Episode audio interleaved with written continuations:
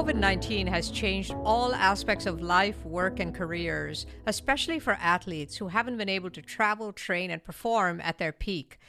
The impact of the crisis will be acutely felt at the Tokyo Summer Olympics this week, rescheduled from last summer because of COVID, as these athletes learn what their can do attitudes and flexible, often improvised training over the past year due to the pandemic will affect their performance as they take their places among their peers to compete for those hard fought medals. Hello, everyone. I'm Chitra Raghavan, and this is Techtopia. The pandemic also has forced sports startups to adapt along with these athletes to become nimble in challenging times as the pandemic shut down sporting events around the globe. I'm joined now by Chris Williams, founder and CEO of the Seattle based sports data analytics startup Zelos, which is taking track and field analytics to a whole new level for athletes, coaches, and fans. Williams is a former pole vaulter and hurdler at the University of Washington and he frequently writes and speaks about his experience as a former NCAA athlete and a data engineer. And I should add, by way of disclosure, that I'm on Zelos' advisory board. Chris, welcome to Techtopia. Thank you, Chitra. Uh, it's great to be here. So tell us a little bit about yourself and how you became a pole vaulter and hurdler and what drew you to the sport. Yeah, uh, so uh, to know me is, you know, you really have to know my family. Uh, and I come from a track and field family. So my sister ran track and field. Uh, my father was a hurdler as well. Uh, both of my cousins, uh, plenty of aunts and uncles, competed in the sport. Um, you know, I would go to their meets. You know, they, they would come to my own. And growing up, my biggest sports idol was my sister, and so I would, you know, go to all of her track meets and not, I'd follow not just her, but you know, all of her competitors too. And uh, you know, from you know the hours I spent, you know, at, at these track meets, you know, I, I just I, I, really you know grew an affinity to it. And one day, my my dad said, "Okay, son, you know, you played a few sports, um, but uh, you know, now's the time to really think of something to stick with and, and you want to do throughout your high school career." So for me, it, that was a pole vault. Uh, something about the pole vault just captured my imagination, and my dad, you know, a little surprised to hear that that, that was the, the sport I chose, was, was all aboard. And we clearly remember driving to Home Depot to, to get my first pole vaulting poles. And my first pole vaulting pole was actually a, wooden dowel. We wrapped it with uh, red tape, and uh, I, I, used that for a couple of years while you know learning the sport. And since then, uh, it, the the sports afforded me a, a, scholarship at the University of Washington. I've been able to you know travel and compete around the world. Uh, and you know, looking back at my career, I just you know, sport in general, uh, the opportunities it provides, and the skills you learn within it, really every day is, what you know keeps me going um, and excited to you know build applications for the track community and then other athletes. So, and, and I have to add, just hearing some of your stories, that your entire family is still crazy competitive even today with the exercise and fitness, and, and it's pretty pretty crazy, isn't it? Yeah. So I uh, come from an incredibly competitive family. My sister, she just gave birth um, a few weeks ago, actually, uh, just just over two weeks ago, and but you know, several months ago, she was seven, eight months pregnant every day looking at her Apple Watch, trying to compete with my with me, my my dad, uh, on on the Peloton bike, two or three times a day.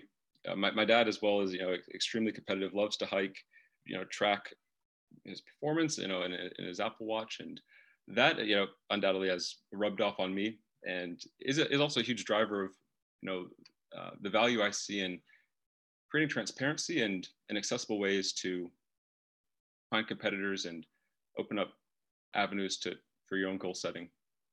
So, how did you pivot from athletics to data analytics? What happened? You know, there's few moments in uh, in one's life where they can look back, and future um, is totally dependent on that that one moment.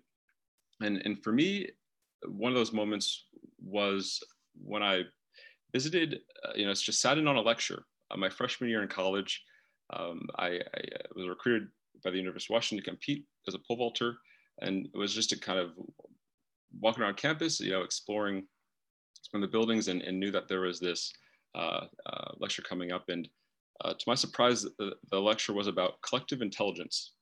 I had no clue what that really meant, and you know, no, uh, not really an idea of the lecturer, the, you know, the professor Batya Friedman, totally, uh, you know, in, in an hour and a half, captured my imagination and described something so profound that you know I, st- I still look back in awe of, of um, her own research and where the field could go. But collective intelligence is essentially uh, how humans or you know any sort of organism can make decisions better together than alone.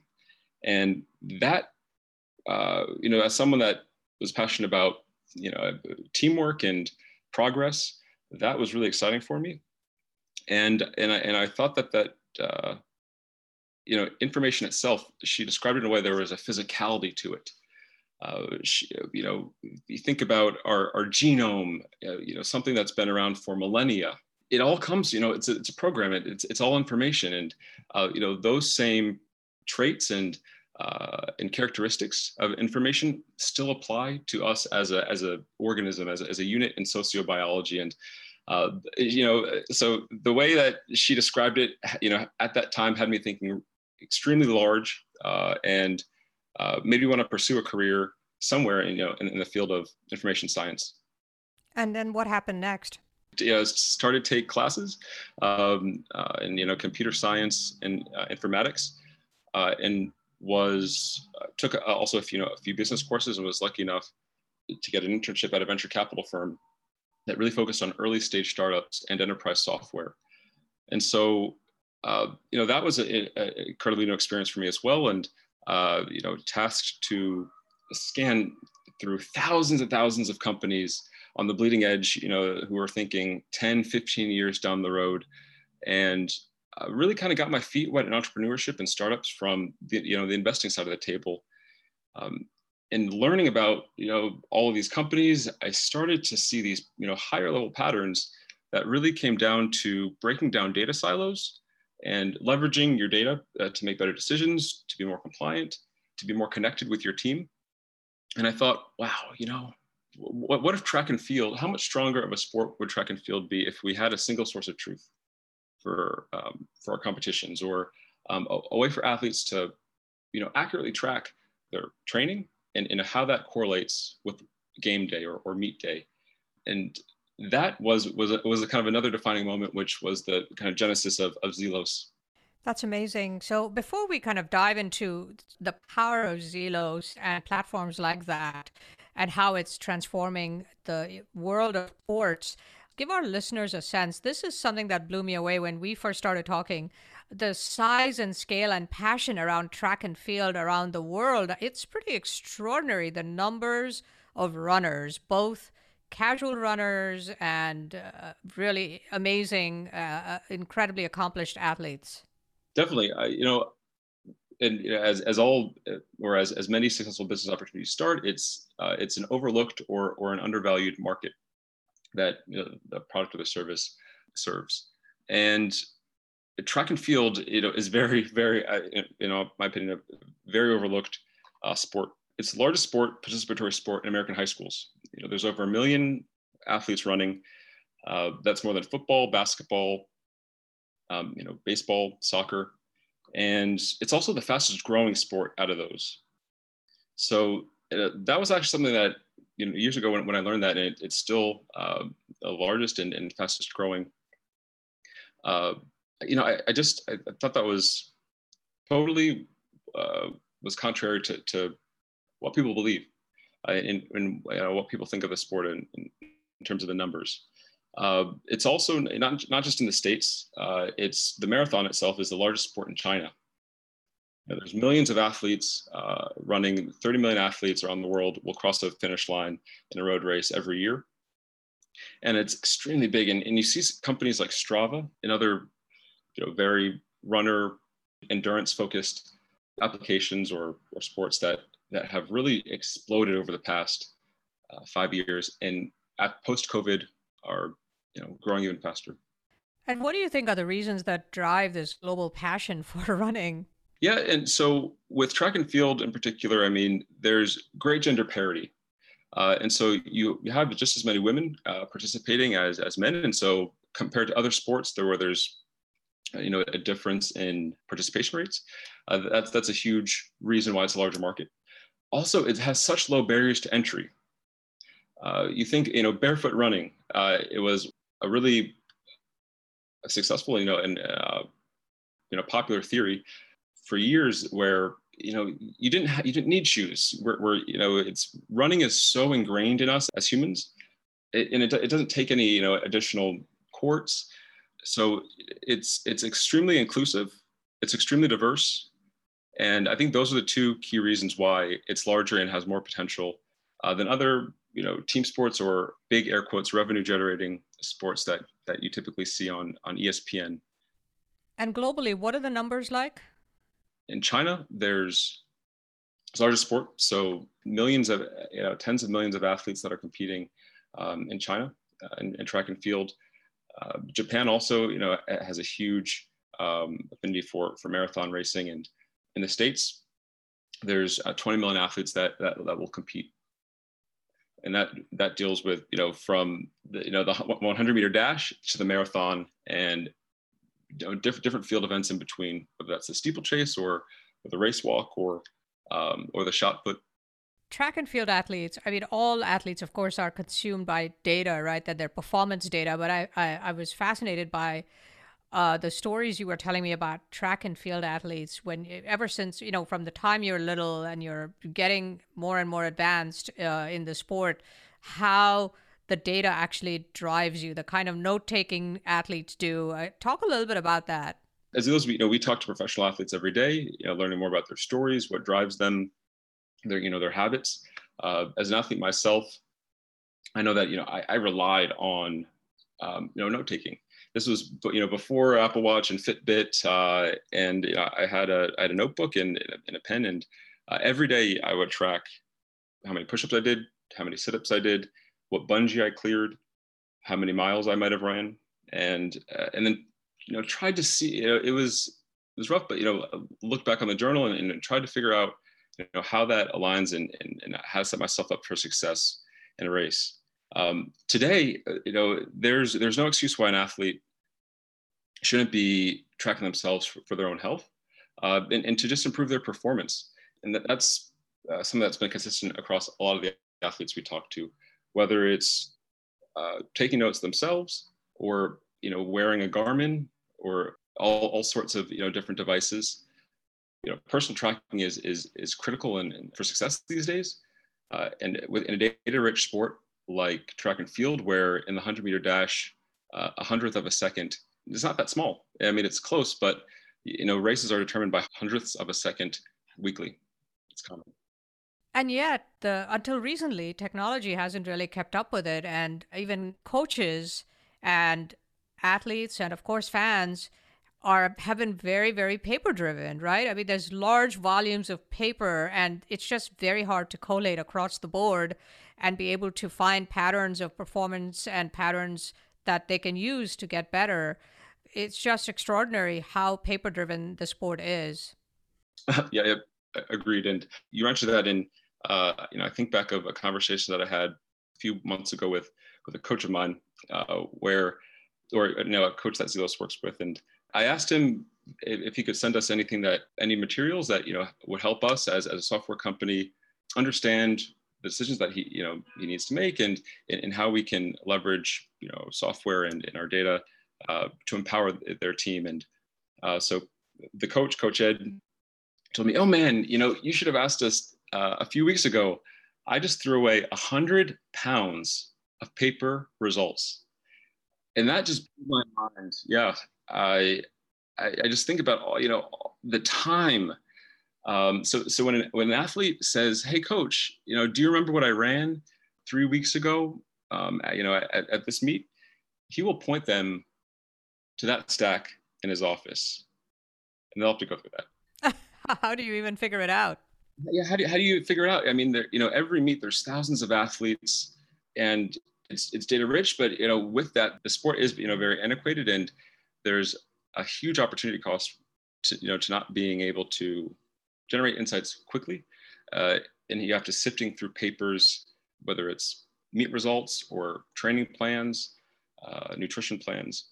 So tell us a little bit then about Zelos. So we've kind of talked about how this paper-driven a culture because we didn't have technology like we do today has forced athletes to you know rely on scraps of paper to try to figure out what their patterns of performance are so so you created zelos tell us how zelos works and what the difference is in terms of the analytic and predictive power of platforms like yours mm-hmm. yeah what we're, what we're doing really is uh, we're building the first consumer analytics platform for the sport of track and field you know data on performance results have never really been centralized on a global basis, which makes it, as we, you know, as we discussed, really tough to track progress, evaluate potential, you know, identify competitive advantages.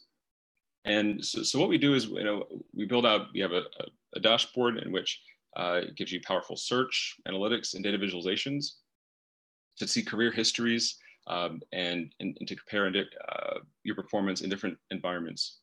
So, so far we've integrated about 20 million performances and from that, we've generated about 300 environmental factors and descriptive statistics. Um, and this all goes back 50 years. So it's a very old sport uh, and, and there, there's a lot of data. And uh, that's really uh, what we've focused on. More and more, we see the opportunity for creative media, you know, opportunities to create data-driven media um, that gives more insights to users, you know, wherever they're at, whatever they consume, whether it's a you know blog or social media and you know, that, that's another way to create more in, interest, engagement, um, and insight in the community. So you've been able to integrate 50 years of, of track and field data into the platform? Yes, and a lot of that was is, it was paper. That's crazy. So, in terms of the volume of data, how much is in the Zelos platform? Yep. So, uh, we have about 20 million performances um, uh, for over 4 million athletes. Uh, and that ranges from different skill levels and ability levels. So, so you were going to launch Zelos last summer uh, when uh, during the Summer Olympics, right? There was a campaign planned, and then COVID hit, and everything shut down. So, what was that like? To you know, I'm sure other sports startups felt the same sense of, you know, gloom and doom and panic almost because the world of sports was shutting down, and people weren't really performing and the Olympics was shutting down. What was that like to have a sports startup and have the world of sports shut down? Yeah, man, wow, yeah, the, you know what a year 2020 was, and um, still 2021, and you know, looking back, uh, totally, you know, you know, at that time, no, you know, getting a sense that sports might be canceled, and then under, learning that the, the Olympics were going to be postponed after spending a, a lot of time and effort planning for you know what that would look like, as well as building tools that were to help coaches plan their seasons uh, and you know get the most out of their resources and, and you know help their athletes live up to their potential. And so that uh, you know at the time devastating, I have to say. There was a lot of uncertainty, but you know at, at, at the end of the day, I, when I look back on it, you know I, I feel incredibly fortunate for for the team we have on board, and you know in, the resilience uh, of, of the sport track and field and, uh, and you know people still being interested in, in following uh, whether that was you know historical results when meets weren't happening uh, or whether it was speculative about what's going to happen in the next seasons. So covid really became a forcing function for us uh, to build to leverage our data it, you know in new creative ways and and to learn you know how to get by with less. And today you know i'm almost thankful for that experience. You know it's it's pushed our product forward. Now we have we have a, tool more relevant and a platform uh, that's more usable uh, by many different types of, of more types of individuals. Um, and we're much stronger as a company you know what, what else uh, what, what else could you throw at us? We're also in a, in a totally new world and uh, with change there's opportunity. Uh, so today, you know, I, I, I, feel fortunate that, that we've survived, that we had, that we have teammates that, you know, believed in what we were doing, you know, that, we had some luck and we had, we had a couple good ideas that, that, uh, you know, really, really kept us top, top mind for some people.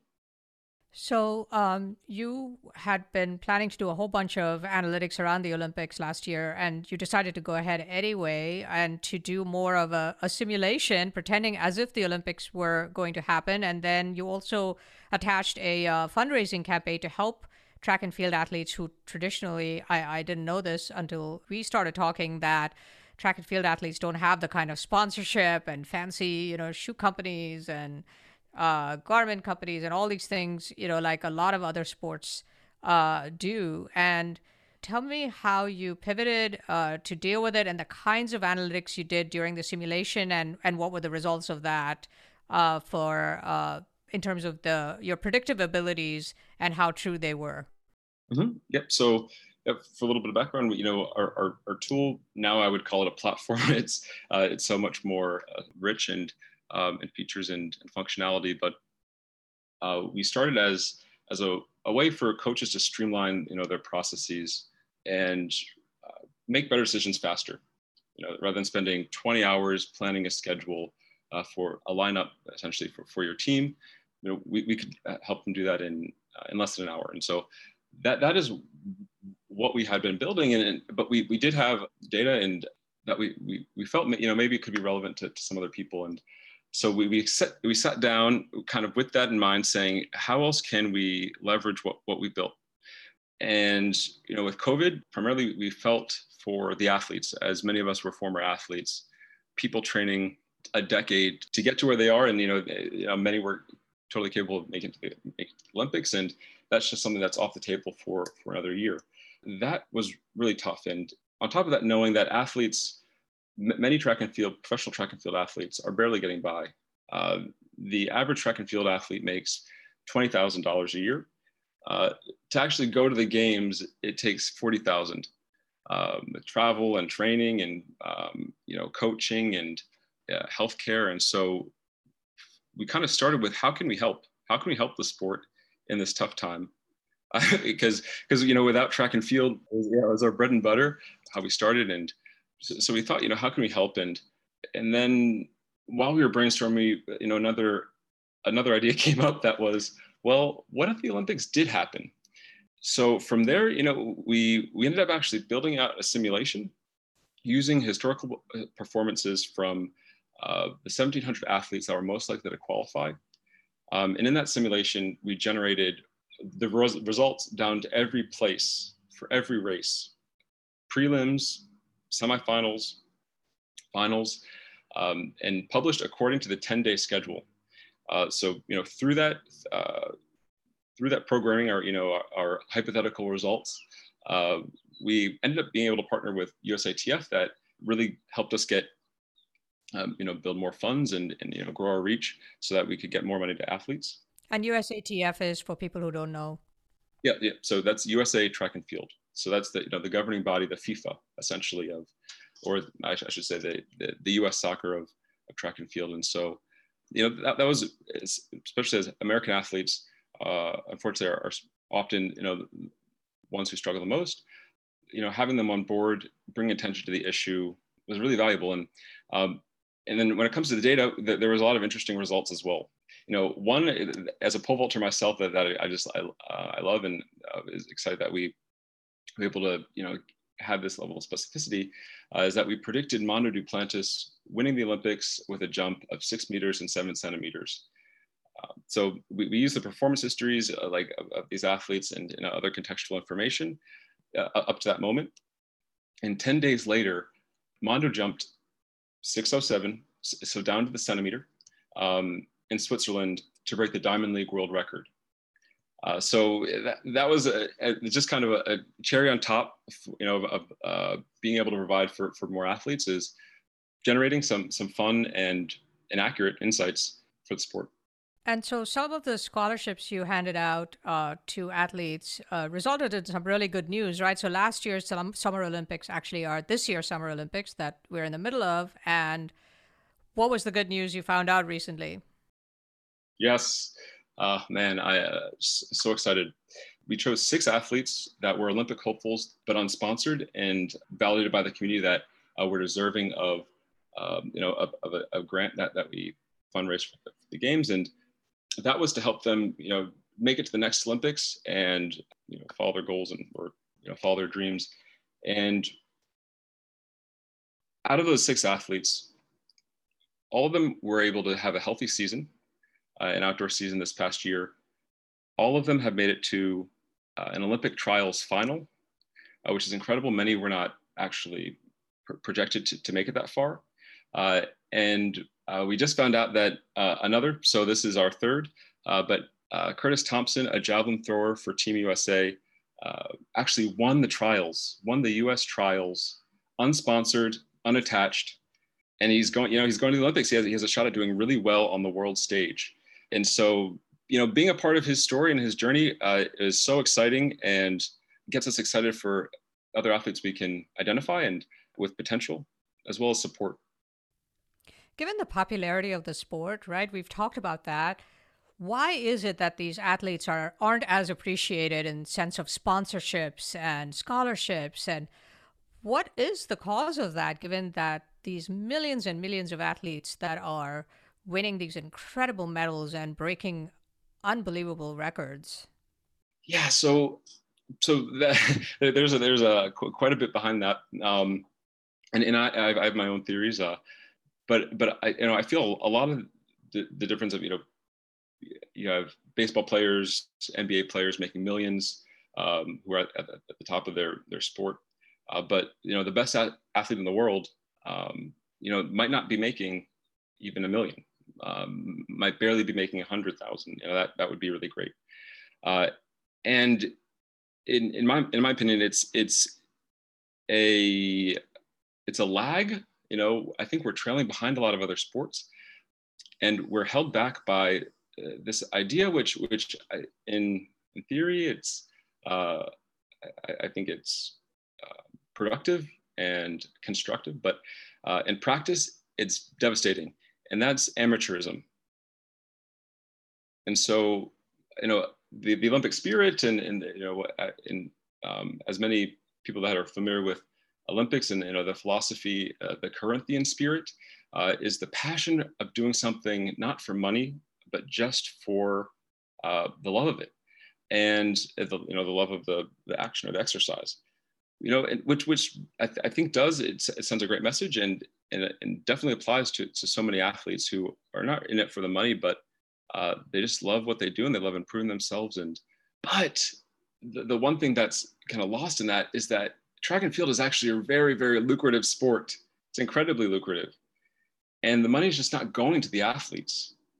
And that's because athletes don't have any ownership of the franchise that is, you know, USA Track and Field or uh, World Athletics. And companies, or sorry, uh, well, yeah, companies, but also leagues and, and franchises uh, uh, like the NBA very early on or earlier on, you know, decades ago, and franchise the athletes to be a part of the system.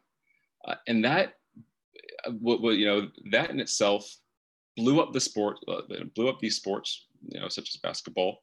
And also the you know the the, the amount of money that the athletes can make, and so track and field just recently you know, our, our national governing body, or sorry, international governing body just changed its uh, name from the International uh, Amateur Athletics Federation to just World Athletics.